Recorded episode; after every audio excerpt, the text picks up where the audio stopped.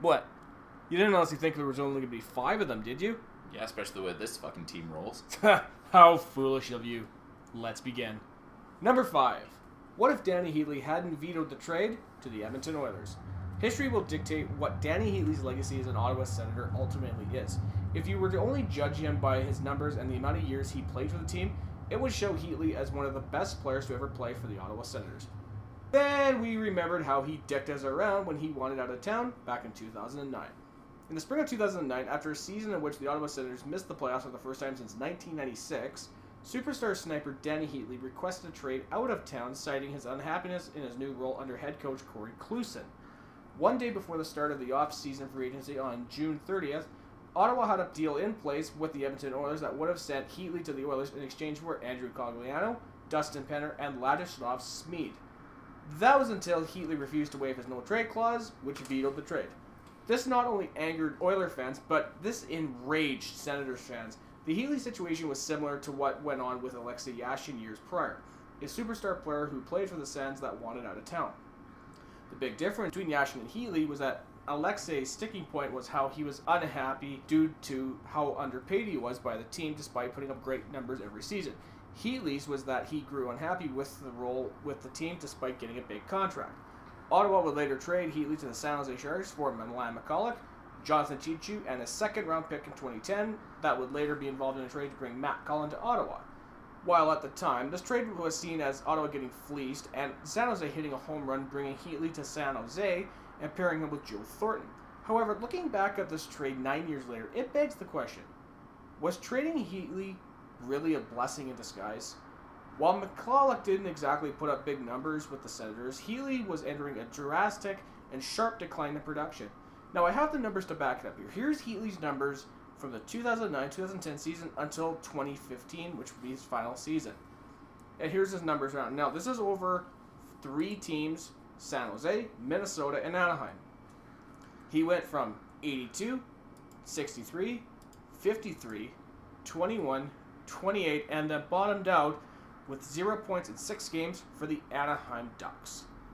Let's say that Heatley waives his no trade and joins the Oilers. What would those players heading to Ottawa ultimately look like?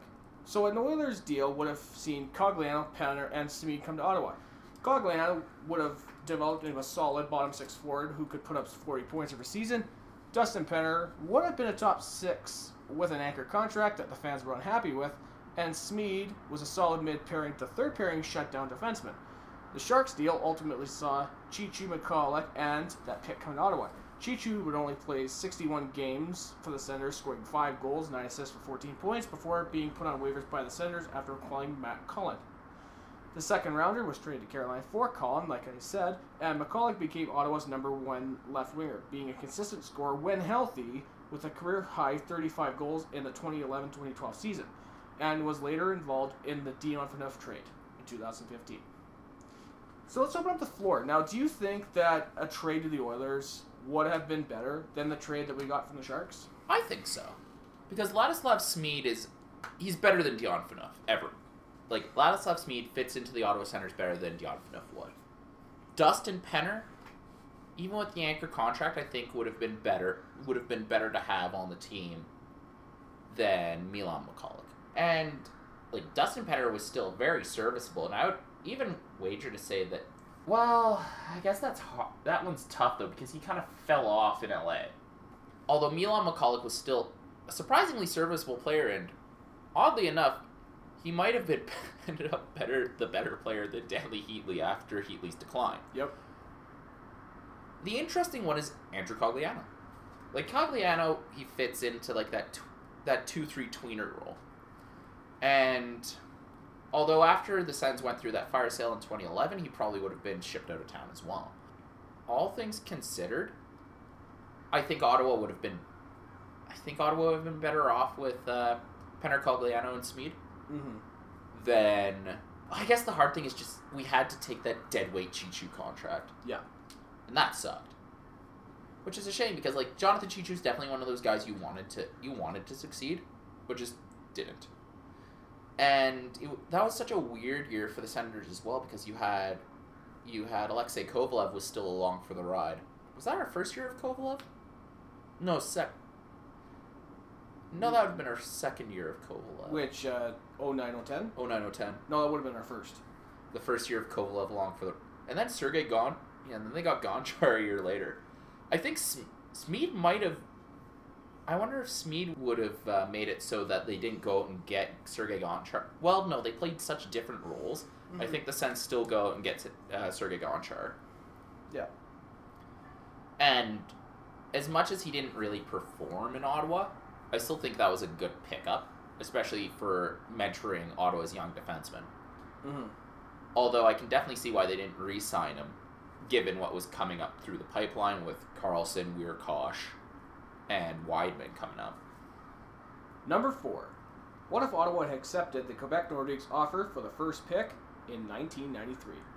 And with this past NHL season, seeing the expansion Vegas Golden Knights defying the odds and making it to the Stanley Cup Finals, making them the first expansion team since 1968, when the original six turned into the not so original 12. The positive outcome from their first season is a total 180 from what teams like Ottawa went through when they were an expansion team. In 1993, with the Senators finishing their first season with only 10 wins and ending it with the first pick, which ended up being Victoriaville Tigres Alexander Daigle. Around the time of the draft, the Quebec Nordiques were looking to make some noise by landing a big name French Canadian player. They first went to the Toronto Maple Leafs in hopes that they could, could make a deal where Leafs goalie Felix Potvin came to Quebec, while Joe Sakic went the other way to Toronto. Now imagine if this deal and number four from our previous top five happened. The Battle of Ontario wouldn't have seen Mats versus Alfie. it would have been Sakic versus Yzerman. When that deal didn't happen, they set their sights on Alexander Daigle. While Ottawa didn't trade away that pick, Quebec was so eager to land Daigle that they made Ottawa a huge offer for the first pick. The deal would have been the first pick going to the Quebec Nordiques with a package of players including Peter Forsberg, Owen Nolan, Ron Hextall, and draft picks coming to the Ottawa Senators. Now take a minute to process this for a second. The expansion Ottawa Senators could have had Peter Forsberg, Owen Nolan, and Ron Hextall on their team. Think about that. Ottawa could have sped up their expansion progress by at least three years by simply making that deal. Let's say for a minute that Ottawa makes that deal and they get those players I just mentioned. With Owen Nolan and Ron Hextall joining the team for the 93-94 season, Nolan is immediately paired on the same line with rookie Alexei Yashin, while Hextall provides Ottawa with solid goaltending, which helps Ottawa get to a better record the next season, but is nowhere near the playoffs. And when Peter Forsberg joins the team for the 95 season, he also makes an immediate impact, winning the Calder Trophy as Rookie of the Year. While these players do great in Ottawa, Quebec has a love hate relationship with Daigle. On one hand, he is the exciting speedster whom they can market to their French fan base.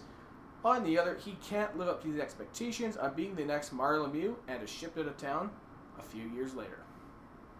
So let's open up the floor. Now, given the information I just provided here, I would have done the shit out of that deal. in Although- hindsight, in, in hindsight, hindsight. Well, even even in the moment you get Hall of Fame goalie, you, you're getting a Mhm. Hall of well, Ron Hextall's very was he He- Hall of Fame? Nope. he's not. You're getting like a guy who could be in the Hall of Fame, like excellent goalie Ron Hex, Ron Hextall. Mhm. You're getting well, I guess Peter Forsberg looked phenomenal, Yep. Owen Nolan. and you're getting like All Star Owen Nolan. Like that's a that, plus draft picks. yep. It's funny because what's really funny is after this, the Nordiques.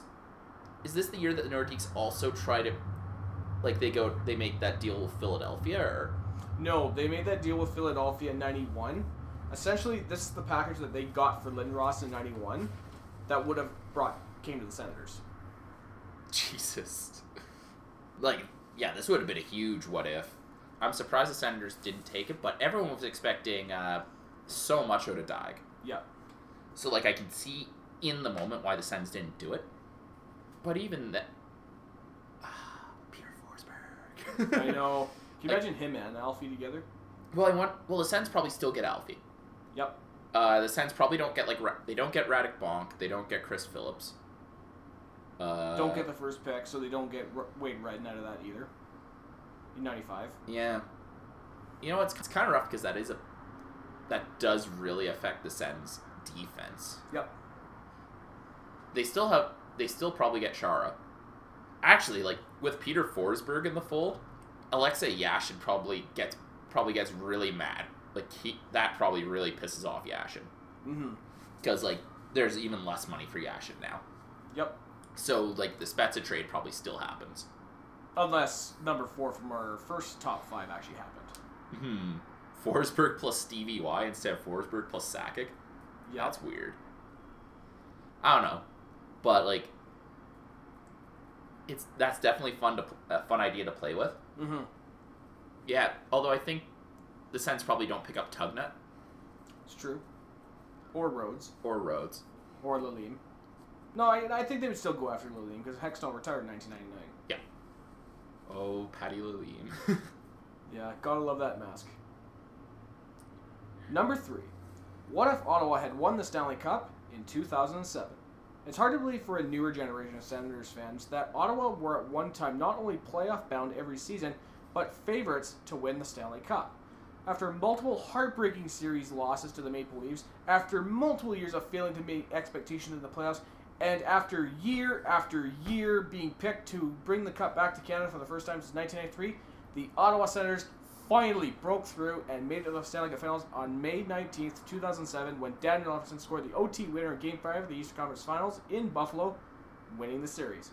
Unfortunately for Ottawa, they would meet the Anaheim Ducks, a team loaded with stars like Scott Niedermayer, Corey Perry, Ryan Getzlaf, and of course the man who single-handedly manhandled the Senators in the finals, Chris Pronger. Anaheim would go on to win their first cup in five games, breaking the hearts of Ottawa fans. But let's say for a minute that Anaheim weren't the ones that lost in the finals, and Ottawa were cup champs. How would the NHL and Ottawa have changed as a result? oh, I know one. I know one. As a result from Ottawa winning the Stanley Cup, the Senators are the ones who usher in a new way of how hockey teams are built. Teams that don't overly rely on toughness and grit, but more focus on speed and skill sprinkled in with some great role players to complement their star players. See teams like Chicago and Pittsburgh as examples.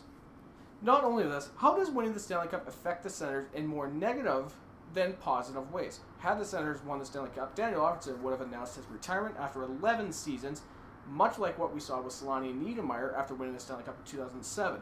And we could have possibly seen Brian Murray also ride off into the sunset as well. Think about this for a minute. Without Alfredsson or Murray, do Ottawa then turn to Jason Spezza or Wade Redden to be their new captain? Does the Senators follow the path of hiring John Pack to replace Murray? It's tough to say in retrospect. After the 2006-2007 season, Murray would step down as head coach to be the new GM and briefly return to be the head coach. The Senators then fell into mediocrity with them missing the playoffs five times since then. The star players wanting out or being pushed out of town, and Daniel Alfredsson leaving Ottawa to try and win a cup, something he never got a shot at. Well, I don't think Alfredsson retires. He still had a lot of game left. No, but he said at his retirement, had the Senators won the Stanley Cup in Really? 2007, he would have retired. Weird. That's actually really weird. I don't know. I'm I'm not I really wonder about that Mm-hmm. cuz he just seems like someone who loved the game. So like I can't see him just voluntarily retiring at the top. Like he said like he's he says that he said that like in 2014. I wonder if he would have actually 20, 2007 Daniel Alfredsson would have actually done that. I don't know. I mean, I know in nowadays he says he will, but you know what? Maybe he figures he won the Stanley Cup. There's nothing left for him to win because he'd won a gold medal the year. Yeah, he prior, won the Stanley Cup. and a gold medal. Yeah, and he wouldn't have known about Erik Karlsson. Yep. Uh, but I guess the the other thing is like, yeah, Brian Brian Murray probably still would have moved back back into a GM role Mm-hmm. because like the man had the man was dying and he was still around hockey. Yep. So I don't see Brian Murray riding off into the sunset either. Like I see him sticking around sticking around hockey until he until he passes. Okay. Um, one positive he didn't mention is that the Ottawa O joke disappears, and Ottawa is also the fir- is the Canadian team to bring it back. Yep. And I think you probably take the wind out of the sails of a lot of people, a lot of Sens haters, when you can just like, but they won the cup. For sure. Number two. What if Brian Five or Six hadn't made his Erik Karlsson rant? Now let me set the mood. It's mid to late February. It's a cold night. You're at home on your phone or computer. You're scrolling through social media. You come across a video of a bearded gentleman looking upset. You click on it, and this is what you hear. Hello, Canada? Are you awake? Are you awake? I got something to goddamn say. I've been holding it in, and I can't fucking hold it in anymore. You can't trade Erik goddamn Karlsson. With the, with the Ottawa Senators nosediving in the standings and the hashtag Melnyk out campaign at full force, Erik Karlsson was heavily rumored to be traded by the Ottawa Senators. Former Bonks mullet writer Brian Five or Six decided to make a Periscope video venting his frustration regarding the Senators looking to trade Erik Karlsson, while speaking for every fan who felt the exact same way on the matter. With the rant from Brian, as well as the outpour of support from fans to the Melnyk Out campaign, it goes to show that if a team pushes their fans too far, the fans ended up pushing back. When we did our interview with Trevor Shackles back in May, I mentioned how this rant turned Brian from somebody that only people who followed Sens blogging knew to somebody who became an overnight sensation in the hockey blogging community. Not only did his popularity explode, but so did sales for his merchandise. Overnight, everyone was rocking the Brian Five or Six t-shirts, including Steve Dangle. Hot Some Bacho became a thing. Hell, even the Sens players and their wives got in the act, with Nicole Anderson being seen at games in Brian Five or Six t-shirts, and Eric and Melinda Karlsson both following Brian and even responding to him on Twitter. With all of this being said, what would have happened if Brian hadn't made the video? I'm going to make a bold statement, a hot take, if you will. I, I personally believe that if Brian had made the video, the Ottawa Senators would have pulled the trigger on a Carlson trade. It's one thing when your average Joe makes a Twitter post or a post on social media on a specific topic. It's a completely other when somebody who has a sizable following does this exact same. Brian's video, I personally believe, put enough pressure on management to not make the trade. They probably looked at it and went, this is not going to end well if we end up doing this. At the time I'm writing this, Erik Karlsson is still a member of the Ottawa Senators. How much longer remains to be seen. If the team was willing to let their greatest player Daniel Alfredsson walk, then it's safe to say they would do the same to number 65. That take's pretty hot. I love me Brian five or six. I still, I just think that Ottawa was not getting the return they wanted, so they they punted, and I think that's the that's the reality of the situation. Mm-hmm. Although I do love that as soon as the trade deadline passed, Brian five or six came out. He's like, "I did it! I saved it! I saved the team! Karlsson's not traded." I don't know though. It's kind of weird. It's like I just want this Karlsson drama to be over. Yeah, I'm just, I'm so fatigued by all this Karlsson rumors and news. It's like, look, trade him or don't trade him. Like, But, trade him or sign him. Do something. yes, I don't want this going to Veras. Nope. I don't want this to be a Players Tribune article he writes where he says, I love the city, I love the fans. But the thing, and one thing I do got to give the Senator credit, Senator fans credit for, is how mature and how responsible we have been Mm-hmm. reacting to this. That's not like how the Islander fans reacted with Tavares. It's not like how the Cavalier fans were reacting. Burning jerseys. Yeah, burning jerseys. We've been like, we know that Karlsson's being fucked over by the team. We know that he wants to stay here. But it's such a different situation, right? Exactly. It's but not like LeBron who said, lol, I'm going to Miami so I can win that cup. See you later. And away he ran. That was, like, the way LeBron did it back in 07, 08 was rough. I think it was 2010. Oh, 2010. But, like, the way he did that was rough. And you could, t- you, you could see the, fa- the fans were justifiably angry. Yeah, and even uh, this past year when he fucked off to LA. Oh, that LA team is going to be weird. I wonder how it's going to work, but that's also a digression. We got to follow that now. It's going to be interesting. Well, it's like the East is just going to be. It's- Nothing there. Well, it's like It's all the Western teams. It's well, it's, like the your NHL Golden used to State. It's your Lakers. I mean, Spurs. I think they're kind of Spurs, breaking the apart. now. Rockets. Yeah, they, they're sort of breaking apart now. Yeah, it's kind of like how the NHL used to be back around like 2010 when all the good teams were in the West except for Boston. Yep. And well, Boston, Pittsburgh, Washington just kind of made their. they just kind of had their way with the division. Yep.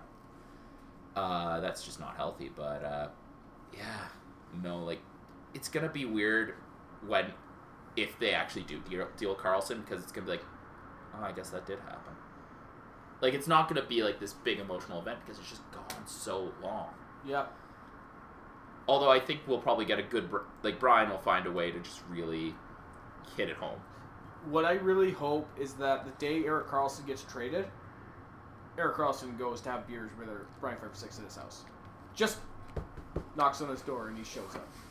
Or he's like, Larry, Larry, Brian, Erik's here. Larry, Erik's here. Holy shit! Ah! That would be the best thing. Oh my god, that's totally gonna happen. Please. Please.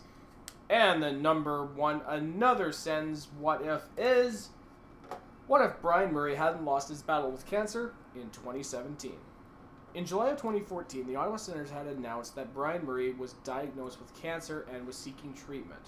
On November 13th, 2014, Brian Murray announced that he had stage 4 colon cancer, which had spread to his lungs and liver. And sadly, on August 12th, 2017, Brian Murray lost his battle with cancer at the age of 74. The passing of Brian Murray not only left a huge hole for the Senators' front office, but unknowingly to all of us at the time. It also meant that all hell was about to break loose over the next several months. In the months after Murray's death, fans quickly learned what he had done for the team after several events occurred that altered the Senators for the worst, including Melnyk threatening to move the team, the Melnyk out campaign, Erik Karlsson trade rumors, the Hoffman slash Randy Lee situations. Those are some of the Al- things. Alfredsson leaving too. Yep, that too. Those are some of the things that Murray would have done something about. He would have been the one talking to the media during the alumni game, which wouldn't have led to Melnyk talking to talking to the media and later causing the Melnyk out campaign. He would have let Erik Karlsson vent to him after several altercations with Melnyk. He would have nipped the Hoffman situation in the buck, and he would have suspended Randy Lee immediately after he got arrested. Brian Murray, in many ways, was the buffer between the Senators players and Eugene Melnyk. One story in particular that comes to mind after Murray's passing was that when the Senators lost to the Pittsburgh Penguins in the opening round of the 2010 playoffs, Eugene was reportedly so irate from the loss that he tried to storm into the locker room to chew out the team, only to have Murray block the door so he couldn't get in. Numerous players turned to Murray after run ins with Melnyk occurred. Without Brian being the buffer for the Senators, Melnyk was now free to do what he pleased. And how did that turn out? Well, it led to Kyle Turris being dealt of town. It led to threats of moving the team during the NHL 100 Classic weekend, which also led to fans being so pissed off that the Melnyk Out campaign began. It also led to numerous inc- incidents involving team personnel and spouses of wives, spouses of players not being handled. It also led to Erik Karlsson leaving the Senators, Potentially leaving. potentially. While you can make the point that Brian Murray being the buffer is a good thing, as it kept Ottawa's core of young players in check, it also served to mask many of the underlying problems within the Senators organization. Despite all of this, Brian Murray will always be remembered by the fans as a great GM, a great head coach, and a great human being. Yeah, it's it it's insane just how Brian Murray is the one keeping this whole thing together. Yes. And yeah, I can't believe that like he's gone. Like just his passing just let all this shit happen. Like just open the floodgates, and it's a it's a massive loss for uh, the Ottawa like the Ottawa community and the hockey community in general. And like watching a team self destruct like this, I don't think like no one can be happy. No, and we haven't seen anything like this before. And the closest thing we've seen was what happened with the post cup run since team of 07 08, where the team started crumbling internally. But it it wasn't like it Anything like this. anything like this. And I can't think of another sports team, like even within like the N, like NBA, NFL, that's crumbled quite like this. Baseball, we haven't seen it. Yeah, like, And I'm No. sure that somebody online will listen and be like, well, what about this team? What about that team? but I like, we're talking about the owner just throwing constant shit fits. Like the harass, like the Hoffman harassment campaign is just so far out of fucking left field Yep. that like all of this stuff together in one season like and this is just one season like going from like a franchise high point to like these depths over one season Yep.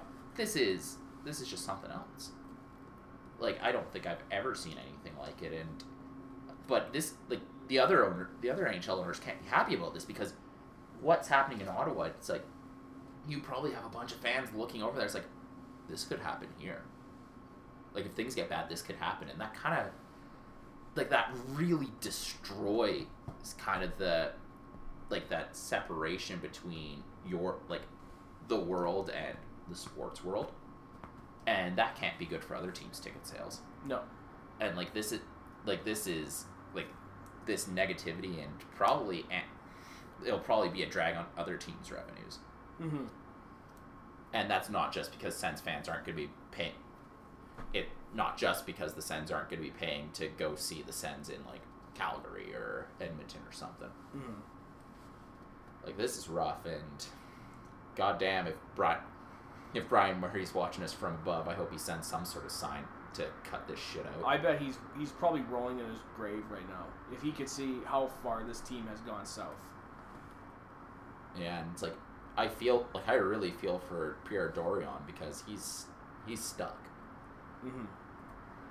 Well, guys, that wraps up another top five Senators what ifs. I hope you enjoyed it because believe me, Tim and I love recording them for you. You can find us on iTunes. Please listen, rate, and subscribe. We are on SoundCloud, soundcloud.com slash Third Line Plug Senscast. Because our bud Dave made the mention, we are on Google Play Music. You can find us on Google, Twitter.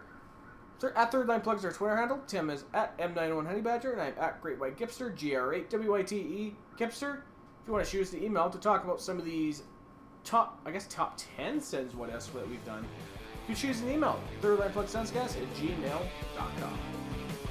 Until next time, guys, I am your host, Taylor Gibson. and this is Tim Jensen Go Sens, guys.